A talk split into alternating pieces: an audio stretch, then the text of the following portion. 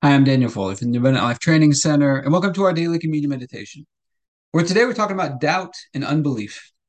Unbelief and doubt. Two big topics that are in the Bible. We, for example, we see the people of Israel did not enter into the promised land because of their unbelief. So we're going to be talking about just a little bit today about the difference between unbelief and doubt, and replacing that hopefully with belief and confidence. And we're going to be taking communion over that today. But let's get started with prayer, and then we'll go through our filters for today and get into our time of communion.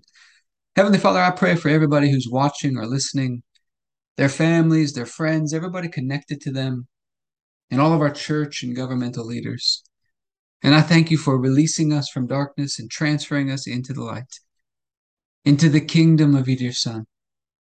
I thank you for your purpose and grace given to us in Christ Jesus before time ever began. I thank you that Jesus was smitten for us so that you could fight for us.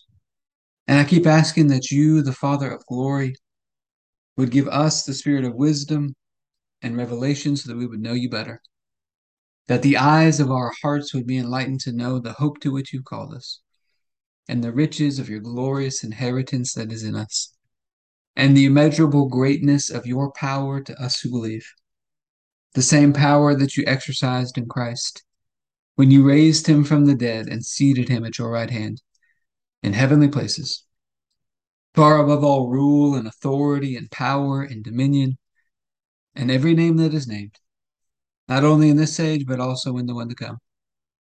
And you put all things under his feet and made him to be the head of the body, the fullness of him who fills all in all. And Father, I ask you to bless us and to make your face shine upon us. Let us find grace and favor in your eyes. Expand our borders and our territory. Expand our capacity to receive everything you've given us in Christ and to let it flow through us so that we do good and are a blessing to people all over the world. Send us opportunities to do good and be a blessing today, and help us make the most of those opportunities. Keep your hand on us and help us do today what's right and best in your eyes, and do it with peace and joy and confidence in you. And we ask you to stretch out your hand to heal and do signs and wonders and keep us from evil and pain. Through the mighty name of Jesus. Amen. So let's go through our filters for today. These filters are short things that I write at the top of my journal every night, as a way to help me stay in rhythm with God, to stay in sync with his timing. And the rhythm, in the Old Testament, the temple had a rhythm. And our bodies now are God's temple. That rhythm was there was things that were supposed to be done every day, every week, every month, and now the yearly cycle of feasts. And just by getting in rhythm with God helps us to stay in sync and in step with him, helps us to filter our decision-making. And so I like to start with the big picture vision. For me personally, that's Abundant Life Training Centers all over the world, making the body of Christ healthy and beautiful. Our program, the Abundant Life Blueprint, started about ten years ago when Proverbs thirteen twenty-two inspired me to start creating manuals and lessons and teaching for every area of life. It says a good man leaves an inheritance for his children's children. So I want to make manuals for areas like purpose and health and family and finances, order, time, and community. But when I got started, I had no clue where to start, so I began to seek after God. I began to totally immerse myself in the things of God. My relationship with him began to grow. He began to teach me. He began to train me. He taught me this whole new way to live, where we make him the center. We make him the source of everything. We learn how to rest and trust in him. We learn how to walk in the light, to walk in his ways. And when we walk in the light, we have fellowship with God, fellowship with one another. We're walking in faith and love and humility and thankfulness, forgiveness. Now, it wasn't always easy learning a new way to live. I mean, I had to let go of some old ways, learn how to walk out this new way of living. Went through some struggles at times, some learning lessons, and I began to, to document what God was taking me through and the things that he was teaching me, and it turned into a series of books and courses and blueprints and partners now that we have, called the Abundant Life Blueprint. And the vision is to build Abundant Life Training Centers all over the world that are implementing these blueprints, thriving communities of people working together making the body of Christ healthy and beautiful. And this year in twenty twenty-two, our focus has been on the year of the beautiful land. In the Old Testament, God told the people he was going to give them the best and most beautiful land in the entire world as their inheritance. And that's symbolic for us of this rich inheritance that we have in Christ. The promised land, all these promises that God has for us in Christ. And as we work our way into to believing and confidence versus unbelief and doubt, we have to have belief and confidence in those promises. And this year, God's been teaching us to possess that land, to possess those promises, and to hold fast to them, to keep them, by filling up the basket of praise. We've talked about the example of two baskets on a balancing scale. On one side, you got a basket full of all the issues and problems that we face. We could fill that basket up with venting and complaining and pouting and worry and stress and toiling away in our mind. Or we can cast those problems into that basket, shut it closed, and leave them there. And we can turn around and we can start filling up the basket of praise. Praising God for who he is. He's our healer. He's our provider. He's more than enough. He's the God of all peace, the God of all hope, the God of all joy, the God of all comfort. He's our righteousness and our sanctification and our holiness. Start filling up that basket of praise for who he is. We can fill up that basket of praise for what he's promised us in Christ. All he's done for us in Christ and what he's done for us personally in our lives. And as we fill up that basket of praise, it helps us to possess those promises, to walk in them, to see them showing up in our life. And then this month, our message has been understanding the times. In First Chronicles twelve, it says the people of Issachar understood the times. They had understanding of the times. And because of that, they knew what to do. They knew the best course of action for Israel to take. And it's a principle we teach in our program, is that understanding leads to knowledge. Our understanding, when we understand things, it leads to knowing what to do. And the most important thing for us to understand is God's grace. Colossians one six says the gospel bears fruit in our lives ever since the day we understood God's grace. He's given us this new covenant of grace. He's working continually for our good. Even when we feel like we've missed it, we've fallen short, we feel like in our own minds that God wants to withdraw from us. He wants to not speak to us. He's angry with us. But he just keeps doing good for us all the time. And it's his gentleness, it's his grace that transforms our hearts, that makes us want to do the right things. And having that understanding. And then this week we've been focused on new beginnings. As we go around the yearly cycle, think of the yearly cycle as a circle of a year, or a three hundred sixty degree view of who God is and all that he's done for us in Christ. Different times of the year just give us different reminders, little nudges back in the right direction. And we just finished the yearly cycle. We just started back on the yearly cycle brand new here in October of twenty twenty-two. We got a new beginning, a reminder of a new beginning. And one of the important things for us to, to be thinking about in this time of new beginnings, just the very basics of walking by faith.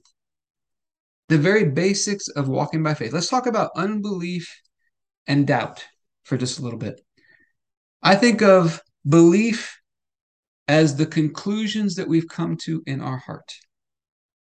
We've evaluated all the possibilities. We've seen everything coming at us. And we've made a decision. We've made a conclusion about what we're going to believe at the heart level.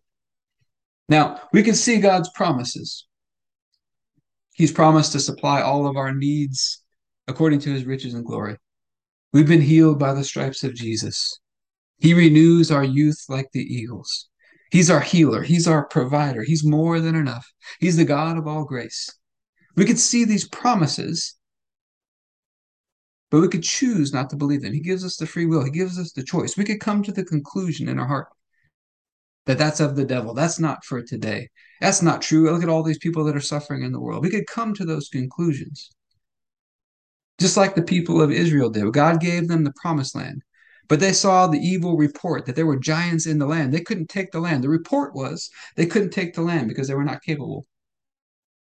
And they began to get into unbelief, where they came to the conclusion in our heart that God's not going to do what he promised. And they had a heart of unbelief. So our first question, I believe, is we have to have that underlying belief, for us to take this beautiful land, this beautiful land, the promised land, we have to be functioning in belief. We have to believe God's promises, to take him at, as, at his word.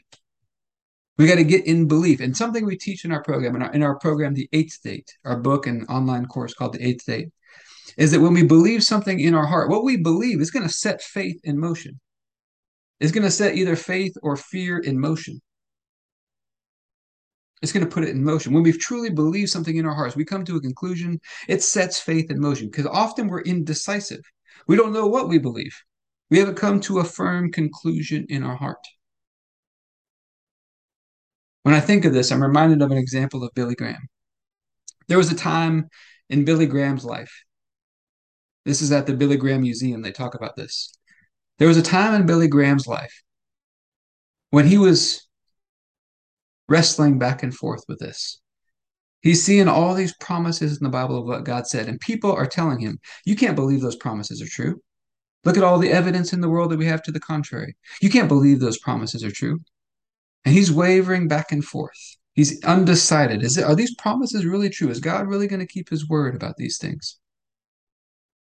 It says he took his Bible out to a tree stump in the yard. He put his Bible out on the tree stump. He said, from this day on, I choose to believe that everything in that book is true. He came to a firm decision. He said, that was the day my life and my ministry changed forever. It sets things in motion. As soon as you come to a firm decision, it sets things in motion. Now you come to a, a decision of unbelief, it sets things in motion the wrong way. Come to a, a conclusion of believing God and coming to that firm decision, it sets things in motion in the right way. So first step is to get into belief, to get out of unbelief and to get into belief. And I think we just do, we get to that place of just belief through spending time in God's word. Just seeing his promises, seeing what he's promised us, seeing him fulfill in our lives. And then we got to deal with the doubt. First, we get into belief. We see those promises as true, as true. And then as we start walking them out, they get tested. Like Peter walking on the water, the wind and the waves start blowing, things start coming at you. And there's the tendency sometimes to get into fear, to get into doubt, to start wavering. And where all the good stuff is, is first we got to believe. And then we got to get past that place of the doubt, where we move to this place of confidence, where all that doubt is and unbelief is removed. We get to that place of confident faith. And so, Heavenly Father, we are asking for your help today. I don't know that we can truly do this on our own without you. We're asking for your help to help us to remove any unbelief that we've got that shouldn't be there, to help us to remove any doubt, any wavering that we've got that shouldn't be there. Help us to walk in belief in you and in your promises, trusting in you, and to walk in confidence in you. Confidence in you. We're asking for your help with that. And we think that on the night Jesus was betrayed, he took the bread and said, this is my body broken for you. Do this in remembrance of me. God sent us Jesus. We'd all missed it. We'd all gone astray. And God laid upon him the sins and the iniquities of us all. And by his stripes we've been healed. He was crushed and destroyed by God, smitten by God, so that we could be right and holy and perfect in his sight, all through his one sacrifice. And God raised him up from the dead and seated him at his right hand. And he raised us up together with him and seated us together with him in heavenly places. He made us one with him. And communion is supposed to be a celebration of our unity with him, our oneness with him, our union, com- communion, common union. Time to remember that today. So, Father, I thank you for this bread and all that you've done for us in Christ, helping us to get into this place of belief in you and confidence in you. Not confidence in ourselves, but confidence in you. We ask you to bless this bread in Jesus' name. If you have your bread, you can take your bread.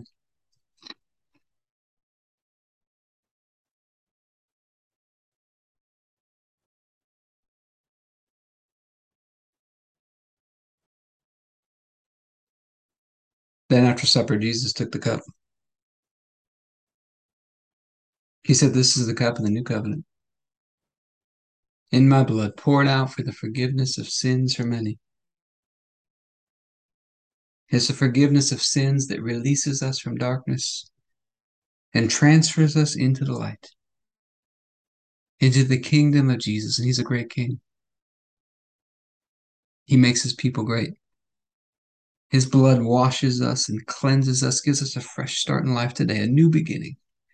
Fresh start today. We get to walk out this day today, connected to God in partnership with him, in a covenant relationship with him.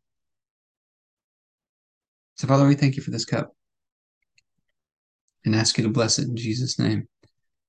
If you have a juice, you can take your juice.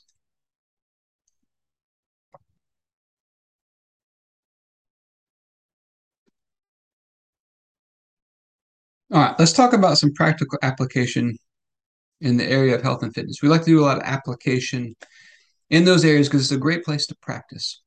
So let's do this this week. Spend some time. You can Google it. You can search through your Bible. What has God promised you about health, fitness, healing? What has he promised? What has he promised? What has he said about that? Go search it out for yourself. Get your eyes on those scriptures. Get those scriptures in your ears. And let's make a decision to believe that they're true. And then let's start moving forward. Let's start working on getting rid of that doubt. When things look contrary to that, start working on getting rid of that doubt. Just keep praising him, filling up that basket of praise. Keep magnifying him in the face of circumstances that seem contrary. And start practice walking this out. But I hope this has been helpful for you today. If you'd like to learn more about what we're doing in the Abundant Life Blueprint, you go to the abundant life training center dot com.